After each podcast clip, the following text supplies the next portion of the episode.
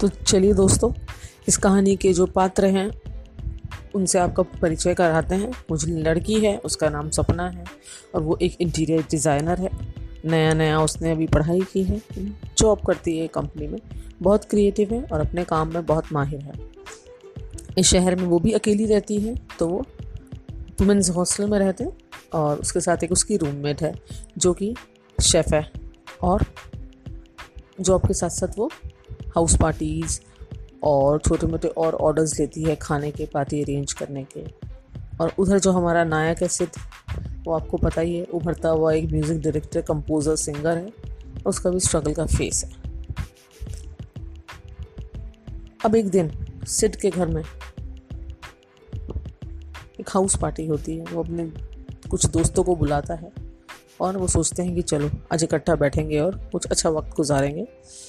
तो अब छोटा मोटा खाने का सामान उसे चाहिए था तो उसने वो जो उसकी सहेली थी, सपना की सहेली, उसको कॉल किया, पर कॉल कहाँ जा लगा? सपना को।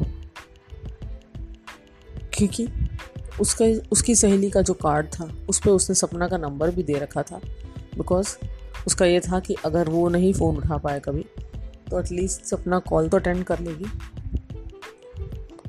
अब जब उस सिड ने कॉल किया तो वो रिंग जा रही थी। और जैसे ही सपना ने उठाया, उसने सिड ने बिना पूछे कि कौन क्या बोल रहा, शुरू हो गया। तो मैम, ये आपका नंबर था, मेरे को किसी दोस्त ने फॉरवर्ड किया था।